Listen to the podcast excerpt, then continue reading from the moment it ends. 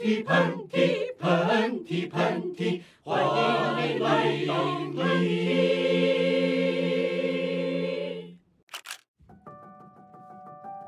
如果我真的走上了一条不批判我自己的路，是不是就证明这条路本身也不是那么对的？宁愿暂时做一个 nobody，也不要成为 somebody you don't want to be。一定要先自大一点，先去试了再说。我觉得有的时候认清自己的能力是一件好事儿。无论是女性主义，还是 LGBT 权益，还是亚文化，全部都只是被转化成了消费主义。就是我甚至觉得我可能最好的一面就在网络上，就是我的现实生活中就是很普通的人。千万要要叫我女导演，你一定要记得我是个女导演，你可要多关注女导演。Hello，大家好，我是韩夏。呃，本期喷嚏呢是我自己 solo 的一集，因为我自己最近工作的这个状况，我做了一期我一直非常渴望去聊的话题，就是女性导演的现状。在影视行业中呢，女性导演的比例相对于男性导演的数量，在近些年虽然有了非常明显的提高，但无论是从做决定的权威性，还是工作环境的友好度，都存在着非常大程度的落差。除此之外呢，在导演之外，其他的工种，女性影视从业者整体的比例也并不是非常乐观。嗯，我自己刚刚从剧组回来，也非常想给大家描述一下剧组到底是怎样的一种工作氛围。一个剧组哈，有导演组、摄影组。制片组、美术组、灯光组、录音组、孵化组等等等等，工种呢非常的繁杂，小到十几个人，大到有上百个人、上千个人，可能绝大部分的主创都是男性，而导演的工作内容呢，它不仅仅是创作本身，更多的时候，它像是一个。村长 跟剧组里面的每个工种打交道，为每个悬而未决的问题下决策，是剧组里面那个当仁不让的权威。他也像是一个乐队的指挥，只有那根指挥棒指对了，才能确保整个乐曲被顺利的演奏。我作为导演这个身份呢，已经在这个职位上待了十几年的时间，也经历了非常多。那种专属于女导演的问题和困惑，甚至有些问题细节到有些荒谬，比如说，嗯，介不介意别人叫你女导演？女导演应该穿什么？女导演能发火吗？女导演有情绪就是来大姨妈了吗？我也跟朋友在探讨一些非常普遍存在的问题，比如说我们作为创作者如何处理和自我的关系，对市面上。现有的这些女性题材影视作品的态度，嗯，我们作为独立创作者是怎样去看待商业作品的？我们作为新时代的创作者和社交媒体之间难舍难分的关系，我觉得大众所看到的女性影视工作者的样貌还非常的局限，而值得我们去关注的点还隐藏在摄影机的背后，未曾露面。这些问题呢？也许没有身处其中的人，很难彻底的去感同身受。所以呢，这一期我请来了两位我非常非常欣赏的女性影人朋友，纪录片导演刘宽和短视频博主造白，一起聊了聊他们的奇思妙想和真知灼见。大家好，Hello，大家好。嗯，然后 Kiva 是我之前就非常喜欢他做的作品，还有他在网上。发的一些关于他的想法也好呀，他的观点也好，嗯，他是一位呃导演和非虚构写作者。然后 Kiva，你能给我们的听众朋友介绍一下自己吗？OK，大家好，啊，我叫 Kiva，然后我是一个导演，然后也拍很多，就包含纪录片和现在在往一些比较实验的方向创作。然后写写作持续了很多年，就是非虚构，并且在很长时间内在做一本杂志叫《单独》。简单来说就是。过去六年都在给许知远打工，嗯，然后就是 Kiva 有一部那个关于黄灿然作为诗人和翻译家的，就是日常生活的纪录片，然后那一部很好看，它的名字叫做《日常的奇迹》，它在豆瓣上的评分是八点一分，然后最近也很恭喜 Kiva 的一部短片入选了 First 青年展的超短片单元，叫如果可以。对，哇，你你真的功课做的好足。好，然后那个赵白可以简单介绍一下自己，就是你的，你就随便说你想说你的一个身份就可以。嗯，我自己对于我的身份其实就也不太明确。如果说什么导演啊什么的，觉得我。完全算不上，只能算是一个视频博主吧，我感觉。嗯，那你就是把自己定位成视频博主这一类的范畴之内。嗯。皂白他之前做了一些跟美妆跟时尚相关的短视频，但是他最近有一条片子被关注的很多，叫《十三岁盛放的鼓掌之花》。这个视频是关于呃一个女性从十三岁她呃月经开始初潮，然后到步入婚姻的轨迹，然后它里面其实用了很多象征或者是很实验的手法来去表现这个过程中。我们要去关注、要去解释的那些问题，所以我觉得你最近做的很多小作品是非常有意思的。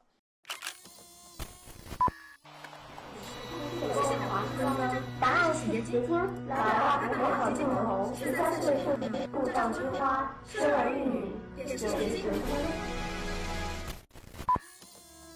我在思索一种跨时空和地域的可能性。你可以认为自己是任何一个人，在任何一种情境中生活，不一定就得挥着气去走很多地方，你才算是见多识广。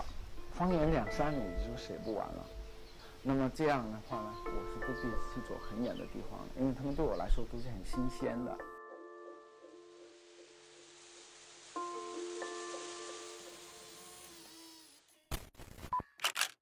你们能不能说一下，就是你们两个的大概创作的流程是怎么样子的？这个问题有点因为有点大啊。就我先说，就比如说我之前很大一部分工作，因为我一直是在单向空间工作，所以我的创作以及工作其实都混在一起的。然后，所以我基本上过去做的很多事儿都是相对被动的，比如说接到一个什么任务，以一个创作者的心态去做它，因为我没有办法完全把它当成一个工作。然后最近入围 First 这个片子，可以说是我唯一一个主动自己想要做的故事，就是呃，基本上我已经观察这个人很多很多年了，然后一直觉得他是一个很有意思的人物。呃，并且也在这几年里跟他取得了一些信任，所以我一直在一个主动创作和被动创作的这个状态里面挣扎吧。然后现在其实是一个很重要的节点，就是我终于开始意识到主动创作以及自己为自己争取一些东西，然后去把自己的一个很零碎的想法去实现，是多么重要的一个事情。那那个其实赵白，我非常感兴趣，你你到底是怎么想出你？片子里面的那些 idea，就有的时候，就我上次看你有一个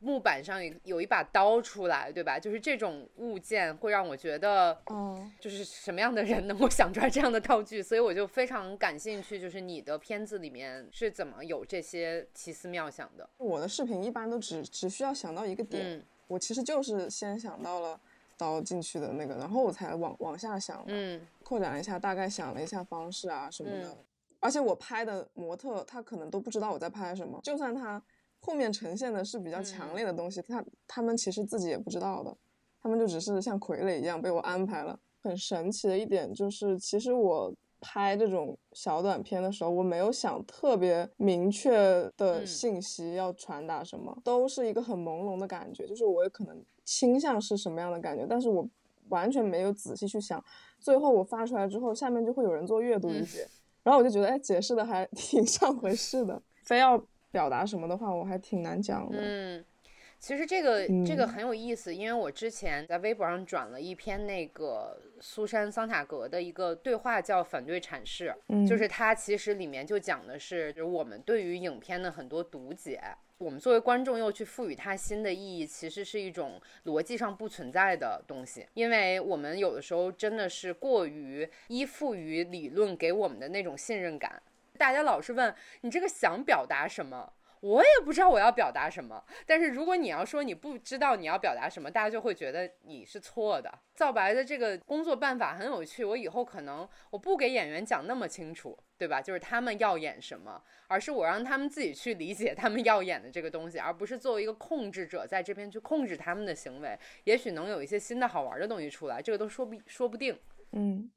不得不说的是，我们三个都是困在商业化里面的人，或者是我们必须利用商业化去获得我们自己的生计。在过去的十年里面，我都是在跟这个事情一直在抗争的。我不是说我跟商业抗争，而是我自己的情绪，而且我我在创作的过程中，我会跟这件事情一直没有达成和解。就是说我必须要通过这个手段去挣钱，但是在过程中，它必定反映到我的片子里面，就是我需要有很多人的要求在里面。呃，有的时候别人就劝我说，这就是一个活儿，给你钱了，你就要去按照他们的要求做。但是在我的心里呢，就是我觉得对于影像会有一些比较基本的要求，这些跟商业的混合又达不到这个基本的要求的时候，我就会非常非常的痛苦。所以我想知道你们两个是怎么去想这件事情，因为造白你肯定也有商业合作，然后 Kiva 你有冠名商，对吧？我是感觉商业对我影响还好。我还挺容易就是分开的，会跟我合作的一些商业性的，他是因为想找我拍像我这种的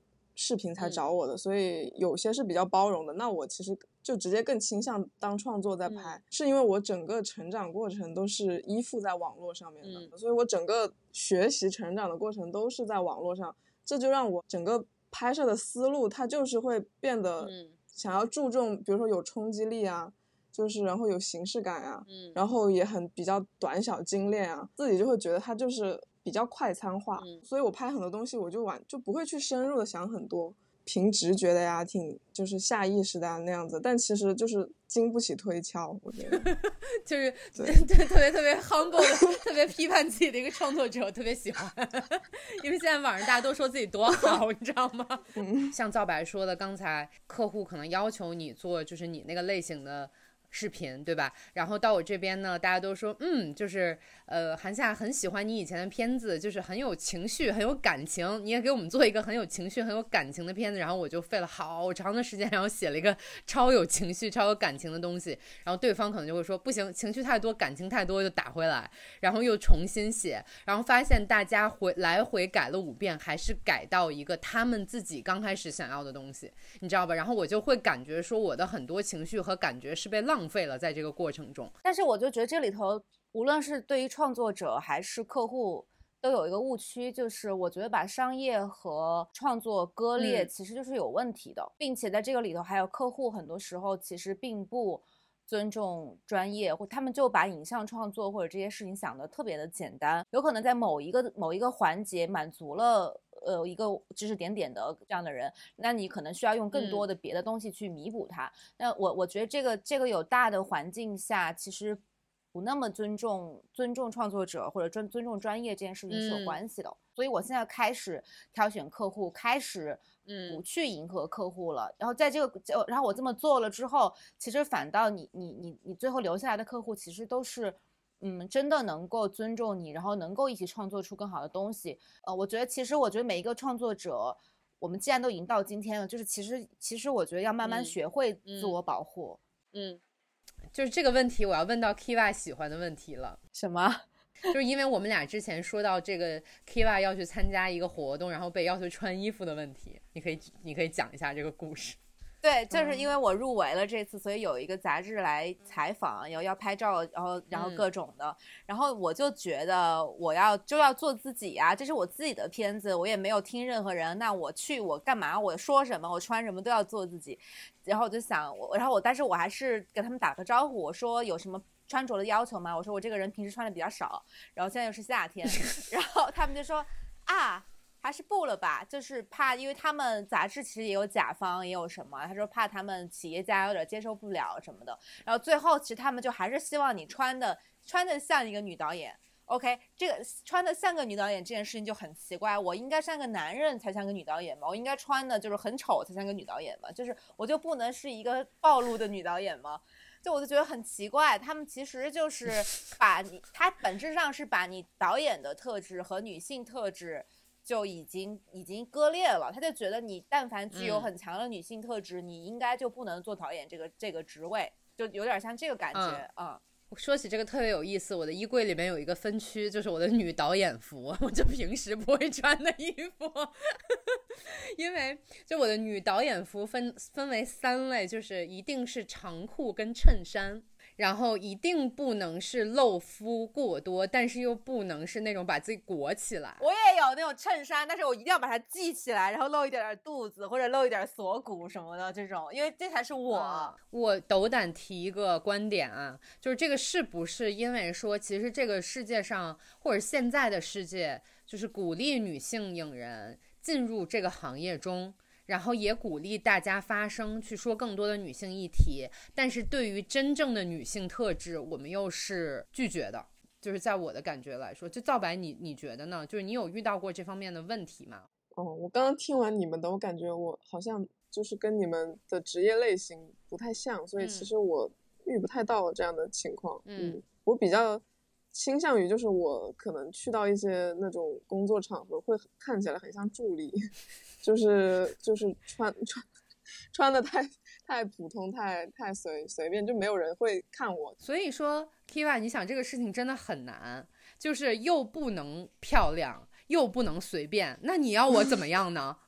我要怎么样你才满意？我希望就是能不能有一个，就有听我们节目，如果有一个 designer 的话，你能不能给我给我们设计一些，就是又不又不随便又很漂亮的衣服，然后不超过五百块钱的，不要让我每次都穿一样的。我现在只有两套导演服，然后我就后来发现一些很贵的牌子有一些类似的，我能够觉得能够符合这个类别的衣服，但是它又不符合我的那个消费水平，然后我就想说，我们穷人就只能就露肤。或者裹起来，这就是社会对我们的要求。我觉得就是是因为这是一个很奇怪的物种，没有在大家的那个考虑范围内，好像。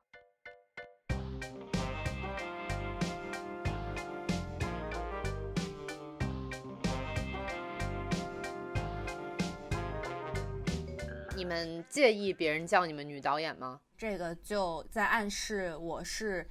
靠性别优势 成为了一个导演。然后，但这这背后其实就是我把别人的凝视内化了。嗯，然后我现在就觉得跟我们不停的要说女性主义，要说女性一样，就是我就要说我是个女女导演。这个我之前在那个活动里也回答过这个问题，就是你千万要要叫我女导演，你一定要记得我是一个女导演，你可要就是多关注女导演，我就要不停的说。呃，因为我们现在还是属于一个比较弱势的群体，所以就应该用各种渠道，哪怕只是被你叫女导演来发出我的声音，让你注意到我，然后让更多的人、更多的女性进入这个行业。那你觉得，就大家对女导演的误解通常都是哪几种？女导演的那个形象跟女强人的那个形象有一点点像，就是在女女导演的形象是女女强人。Stand for 女企业家那个形象之外，再加一点神经质。但但我每次在现场发飙或者失控，其实都是我有控制的在失控，是因为我觉得此处应该失控，此处应该有情绪，此处应该让你们知道我怒了，就是这种，就跟平常这种亲密关系里面谈恋爱的那种发飙完全是两种。但是女导演和美女导演又不一样。嗯，怎么办呢？他叫我美女导演，我会生气。哎，我长得好不好看跟我拍片有什么关系吗？对不对？嗯，那我造白，我问你个问题：你被认为成助理的时候，你会觉得生气吗？我不会生气，我就是我会觉得是我的问题。哦，真的吗？就像比如像我们今天聊的这些，我就会觉得我没有那么特例，因为就是在就是在撇开女性这件事情的时候，就是作为一个人，我就是往自己身上找原因这样子。但是我会觉得，我不会觉得。我们作为特例存在是一件对的事情，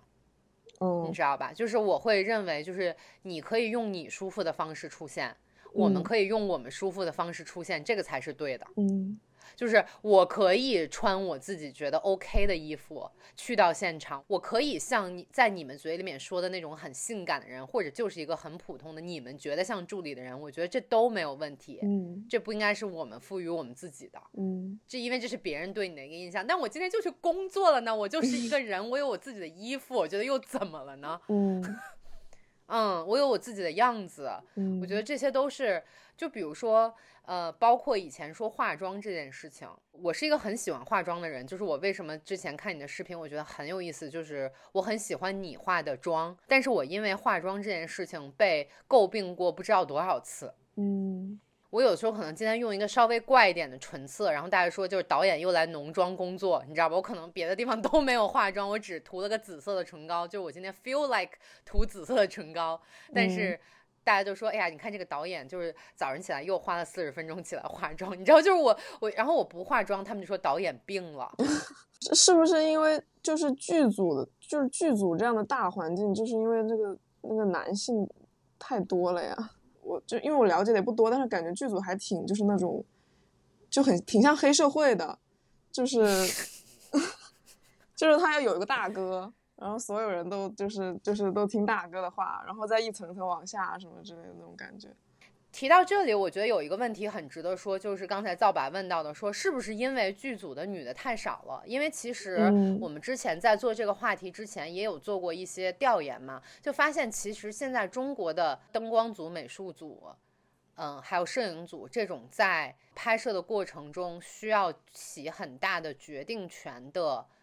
组别里面没有女性，或者是很少很少，在我工作的。组里面，但是我在国外的时候，我发现这个里面起码会有百分之二十到三十的女性是在这些技术工种里面。简单来说，女性的体体力可能就是不如男性，所以她扛摄像机就是没有男性扛的。可能更久，或者就是更稳等等，但是这是不是就意味着他不能拍适合适合他的有带有他的视角的影像了呢？当然不是这样的，当然不是。如果如果他在想拍一个需要更多体力的影像，是不是有足够的这个这个系统可以给他提供一些支持，对不对？但是大家会把直接其实还是非常原始的把这些东西跟体力的呃高低对等起来了，所以还是一个非常。Undeveloped 就是未被发展的这么一个行业，我觉得是，嗯嗯，或者是我会觉得像灯光或者是美术这种行业里面，肯定还是男性的从业者会多一点，然后女性可能更多的是处于一个助理、化妆。对，呃，这样一个位置去参加到剧组里面嘛，但是我会觉得你刚才说的非常对，他如果在传统的体力上达不到我们剧组强度所达到的要求的话，并不证明他不适合做这个工作，或者他没有一双适合做这个工作的眼睛，啊，因为搬运这些器材。那个是有自己的工种的。我作为一个美术指导，或者我作为一个灯光大师，我是不需要去自己搬这些架子的。但是就是因为这个传统意义上，我认为女的就是不能做这个，就阻止了很多女女性进入这个行业当中。嗯嗯，还还有一个很重要的原因，我觉得是因为你想。剧组其实他的创作，比如说我也写作，写作这个过程，你基本上就是你自己，你不需要跟别人去相处，不需要在一个关系里面。剧组它其实就是一个一个非常就是有明确关系的这么一个体系，所以在所有的这个就是这女性在这里的问题，就跟所有在所有关系里的问题其实是是一样的，就是说你的社会、你的社会或者你的职业身份，呃，在你的性别身份之后。就是你总是首先是个女人才是个人，而不是你可以就是一个人，嗯，然后别人会先从从你的外表，从一个性的本能的角度去观察你、注意你、去定义你，而不是先从你的专业技能或者从你的职业身份去定义你。所以我之前给你讲过一个故事，是之前我在上海拍摄的时候，我遭到了一个灯光师的质疑，他觉得我不懂，但是其实我后来跟他说的那个选择是对的。当时我也是这个拍摄完了以后，我把他叫到外面去，我说：“如果作为一个导演的话，你觉得我今天的工作你是否满意？你跟我的合作是否顺畅？”他说：“是。”我甚至觉得你会比比我以前合作的一些男的导演会强。我说：“那我需要你跟我道一句歉。”他说：“对不起，我以后不会再说这样的话了。”然后我说：“我希望你也别跟别的女生说这个话。如果你还没有确定他的专业能力之前。”如果你确定他的专业能力不行，男的女的你都应该说。我觉得你也不要说因为女的你就不说了。以后你碰到这样的情况的话，我说你先等一等。他说 OK，我记得了。呃，因为我遇到过类似的情况，就是我在现场被被一个录音直接顶撞，因为他觉得他自己很专业，他是在张艺谋的组里待过的什么什么，但是我那个那一场我就是那个声音非常非常重要，所以我就跟他 confirm 了一句，确认了一句，呃，你都 OK 了吗？你都开机了吗？就是我就是要确认这件事情，然后他就说，哎呀，开机了，这需要问嘛？他就这么说了一句，然后这个其实是会影响现场的情绪的。其实事实上他的录音是没有问题的。但是就是因为我觉得他影响了我，甚至是某种我觉得在剧组应该有的权威，然后我就直接把它开掉了。当时我好像觉得这样是解气了，但是事后我是不舒服的，因为我隐隐约约其实还是在用一种很像个男性的处理方式，是这样去处理的这件事情，简单粗暴，维护一个权威，然后我自己成为了一个，虽然我是个女性，但是我还是还是成了一个，呃，拥有了像男权一样权利的人。对吧？嗯，然后我在，而且我就这样去用了我的权利，并不真的让我舒服。但是我觉得你刚才那个处理会让我觉得是既有尊严的，又有同理心的，并且又有充分的沟通的。嗯，我我会觉得你，我会很欣赏你这样的做法。谢谢。首先，然后我觉得如果说有一些听众朋友们，如果你们也是影像创作者，或者是。做类似的相关的创意行业的话，遇到类似的情况，那也许以上我们的经验会给你们一些借鉴，对吧？对我总结一下，就是我们要在里面找到我们作为女性影人或者女导演，要在这个行业真的为我们自己捍卫自己的方式，不是让我们变得像男男人一样，像男人那样去创作，或者我们去掌握他们所掌握的权利，那么我们成为了和他们一样的人。没错，没错。然后重新重新去定义这些这些关系、这些权利关系、这些人际关系，我觉得这是很重要的。嗯，我这个问题是问两位的啊，就是有什么女性的题材，现在市面上的影像作品是你们非常不喜欢的？我基本上市面上的女性题材作品我都不喜欢。嗯，但是我现在开始对这件事情变得宽容了，因为我觉得这个进步或者变化应该是一点点的。嗯嗯，总的来说这个作品不够好，但是在这个作品里面，如果我看到了他他写的女性有在直接的表现女性的欲望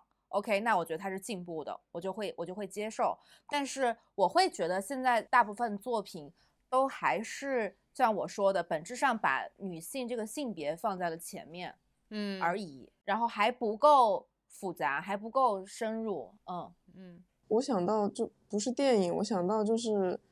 因为现在那个女性话题不是比较盛行嘛，然后就有很多那种品牌，它一定要打着女性的旗号去去做广告，这点我很受不了。就是我就我也有接到那种推广，他就会他就觉得好像我有这样的内容，他就会想要就想要往这方面走啊，就是很多什么化妆品啊什么的，这个我挺挺挺不舒服的。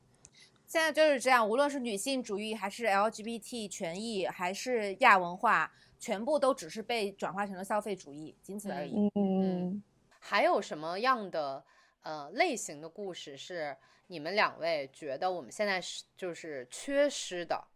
或者你自己想做的？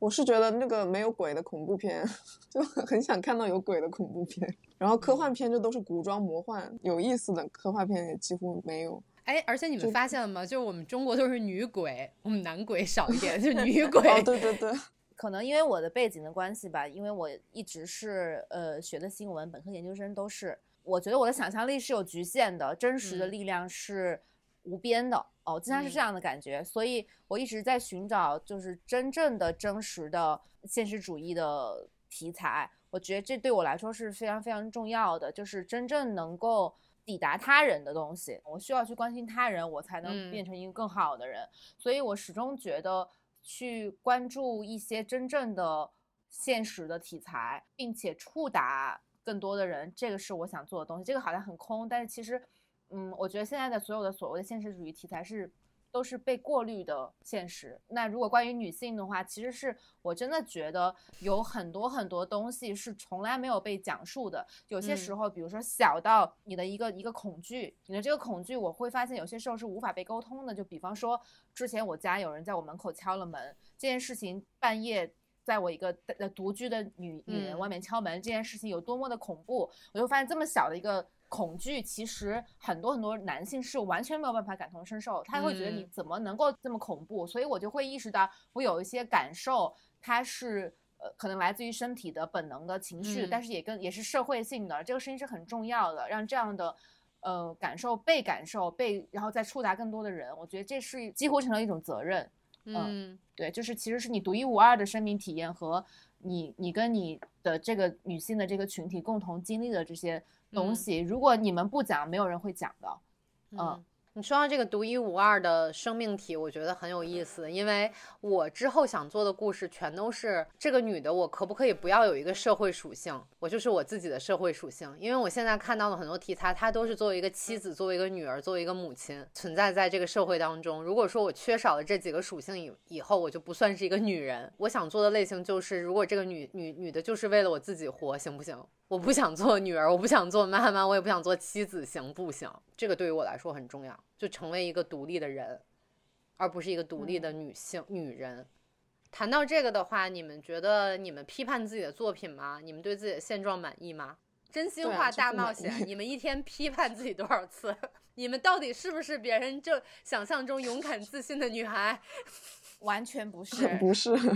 我我在做的过程里经常哭，哭的过程里就是，呃，我就 不应该做这件事儿，我就是不适合。然后第二天再再伪武装成女导演的样子去扮演一个了什么都了然于胸的样子。但我觉得正常的创作的过程就是这样的，如果没有质疑和批判，你无非就是在自我重复或者在在陷入一个更更狭隘的状态里面而已。我那天数了一下啊。一天批判自己多少次？我一天大概要批判自己一百多次，就是从我第一次有批判自己的念头开始，每天早晨起来。但是我觉得，就像 Kiva 你刚才说的，就是如果我真的走上了一条不批判我自己的路，是不是就证明这条路本身也不是那么对的？这这个这个问题我没有答案，我就是对我自己提出的一个疑问，他有没有答案也无所谓。或者我问你们，你们认为有没有痛苦的创作吗？我觉得有没有痛苦的阶段，我有那种很酣畅淋漓的时候，就比如说我这一段写下来，我觉得非常酣畅淋漓，有那一段，但是不可能没有没有痛苦的时候。哎，但是我身边的男生，就我觉得男男的也挺惨的，就我觉得我就我们作为女的的一个优势就是我们有痛苦，我们就说出来，而且我们可以互相说。那些男的就觉得说了以后，反正就是一种示弱的表现，是不是？而且那些男的是不太会说的。这本质上也是呀，因为他们这个性别结构在在要求女在限制和要求女人的同时，其实其实男人也并没有好过啊，就是这样。不，我也替男的说说话啊，就是今天咱们这不是一个批判男性的节目，就是我会觉得我身边现在尊重我的男性的影人或者是做创作的人，尊重我的人越来越多了，起码比我二十二岁的时候要多得多，这是一个进步，这个我不得不说，这是一个进步。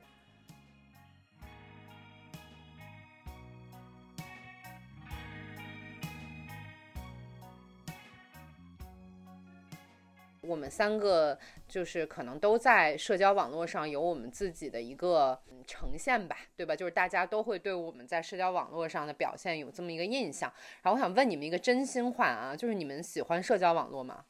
呃，我觉得我喜欢社交网络，因为它对我来说是真实生活以外的另外一层 layer，一一个层次。嗯，然后是一个悬浮的空间。我现在已经让它不太不太影响到我了。我经常觉得微博是一个我的游乐场，然后现在有那么多人来关注我，我已经觉得太意外了。我有一段时间就是好像就觉得，哎，涨粉挺开心，但是我也不知道涨了粉来干嘛，因为它跟我的实际生活其实是脱节的，是没有关系的。嗯呃，但是我在警惕的一件事情就是，呃，我发现越来越多的人没有办法去区分，呃，网络和现实的世界。这个如果能够 handle 的好，也许像造白这样可能会很好。但是对我来说，我会觉得如果我没有办法去区分这个这个的话，是会影响我的创作的。因为可能很多片刻的情绪化的表达会消解了我的思考，我就不往更深处走了。我会首先站在一个他人怎么看待我的立场去去想一个事情，而不是从这个事情本身的意义出发，等等等等，体会到这个边界。的前提下，我是会很喜欢社交网络的。赵白，你呢？因为你刚才说你其实是一个依附社交网络很长很长时间的人，但是你跟他的感情到底是什么呢？我感觉我就没有办法去说喜欢还是不喜欢，因为我就是就是我就像是网络跟生活其实就是已经在一起了，就是我甚至觉得我可能最好的一面就在网络上，就不在我的就是我的现实生活中就是很普通的人，就是我其实也很想就是脱离开来，就是就是因为我觉得网络真的很喧闹，很不安静，就是我以后就想要追求的其实就是想要就是让自己安静一点。然后你呢？我我是一个憎恨社交网络的人，我觉得我真的非常憎恨社交网络。然后，但是我喜欢我在社交网络上遇到的有意思的人，因为这是一个非常非常矛盾的事情，就是我本身很不喜欢。我自己待在社交网络上，或者是我花太多的时间去浏览上面的信息，但是我又知道，如果我不做这件事情的话，我没有办法去拓展自己的眼界，或者是认识更多像你们一样的人，你知道吗？就是如果说没有这个东西的话，我们现在这个对话不存在。你要问我真心的想法，我真的很不喜欢它。怎么讲呢？就是我不可否认的是。其实是因为社交网络会有一些朋友认识我，就是大家有一些可能听过我的名字，他们会有一个第一印象，就大部分人只选择他想记住的那个印象。跟他们交往或者是在工作的过程中，我没有达到这个预期，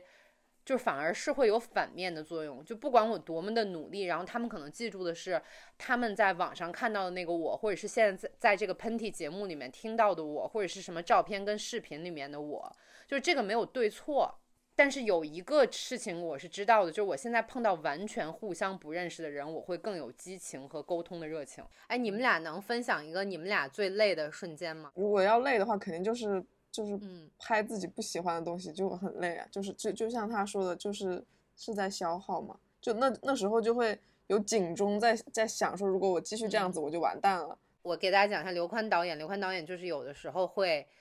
前一天还处于一个。非常放松的的辣妹状态，然后就是喝酒，那个疯狂造，然后第二天在下午四点半的某一个时候。然后就会接到他四个电话，然后没有通知的四个电话，我就说刘宽导演此时可能在创作中有点迷失了，这个时候一定要给他一些慰问。然后就发现刘宽导演就沉迷在自己的某一个创作的执念里面，然后或者是半夜一点的时候说我不行了，好累啊。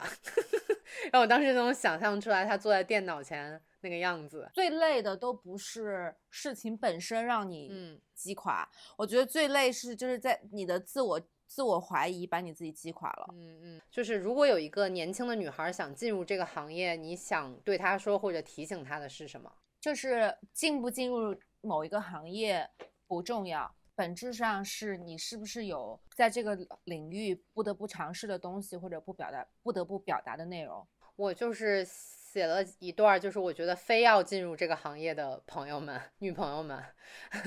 然后有两点，我从比较实际的角度上来说，我觉得一点是勤奋，一点是宽容，就是无论什么样的事情都需要大量的耐心跟练习，就是你不要觉得我进入了一个天马行空的行业。你的想象可以天马行空，但是每一步实施的过程都需要你极大的耐心和极大的实操力，也就是勤奋这件事情，它可能是一个被我们低估的品质。宽容这件事情，我更多的是对自己的想象力宽容，还有你看到的事情的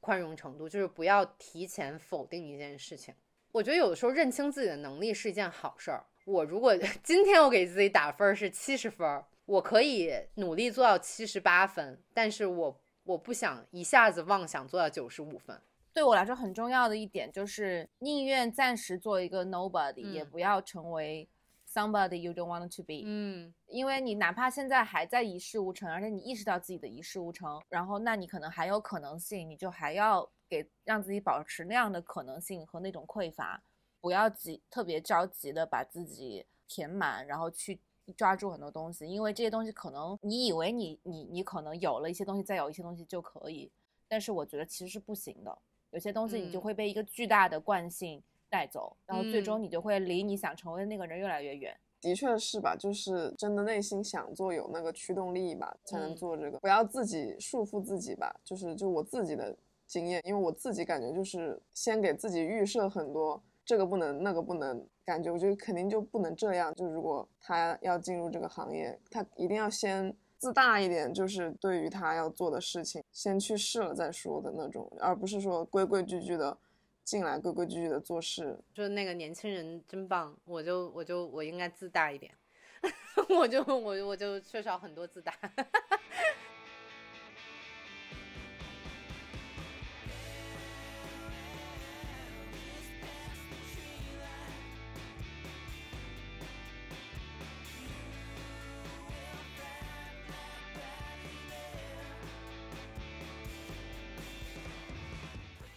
然后那最后你们，我就是每个人推荐两部你们觉得就是女性的创作者或者是博主做的影像作品，就是你们推荐给大家的。我我找的时候发现好难啊，就是都是男的，就以前没有意识到就是导演的男女，一找发现女的好少，对吧？嗯，有那个幸福的拉扎罗，那个爱丽丝洛尔瓦彻，然后美国甜心。安德里亚·阿诺德，还有难以置信是那个电视剧，丽莎·查罗登科，那个那个，嗯，还有个裂缝，乔丹·斯科特。我也给大家推荐两部，就是第一部其实也是那个 Andrea Arnold，她真的是我非最喜欢的一个女导演之一，就是她第一部短片叫 Wasp，是。中文名叫黄蜂，那个是他第一部拍的一个短片，然后其实在网上也挺容易找到的，就是你可以看到一个，就是来自于。英国的小城市的这样一个没有任何背景的这样一个女生，她拍的第一部短片是什么样子的？就感觉那个过程是蛮艰辛的，所以就是推荐给大家要看这部短片叫《黄蜂》。然后还有一部是我在纽约的时候非常喜欢的一个纪录片叫《狼群》，然后她也是一个女导演叫那个 Crystal Masao。我看完了以后，我发现她是一个女生拍的，以后我就觉得很有意思，因为她是一个完全看不出来性别的这样一个作品，她讲了。五个兄弟，他们是一个相信一个教，一个一个邪，也不是邪教，就一个宗教，被锁在纽约的一个公寓里面。他们这五个人从来没有接触过外界的世界。然后这五个兄弟是怎么在一个小小的公寓里面长大的？他就是一个非常冷静、非常冷酷的这样一个题材。然后你也完全看不出来他是什么样的人做的。然后后面我听到他的访谈，然后现场看了这部片子。我就觉得很厉害，这就是我心中那种没有性别的作品啊，所以推荐给大家这两部。我想推荐一个，呃，是一个越南的女导演，叫阮阮纯诗，她有一个短片叫《十一个男人》，嗯嗯，然后她其实是这个文本是参照了卡夫卡的那个《十一个儿子》，嗯，然后她用的全是呃一些 found found footage，就是一些现成的影像，然后。再通过那个很多他的剪辑，还有他的他的那个文本，然后剪出来一个非常很实验的一个东西，但是特别有意思。还有一个是我想想，我最近其实看了一个我很喜欢的电影，是一个匈牙利女导演拍的，叫《肉与灵》。嗯嗯，我知道那个。然后你知道这个电影啊？我我我特别喜欢。然后它特其实很非常非常简单，但是特别的细腻。然后它。呃，对于就是比如说，他不不管是处理隐喻，还是处理很简单的人的那个身体的感受，都特别好。但是它又不是一个简单，你觉得哦，它就一定是柔软的女性的呃细节的，它其实是很深刻，但是又很有力道的一个一个作品，又不是那种呃一定是特别的絮絮叨叨呀，或者一定是关于关于很身体的那种东西，不是的。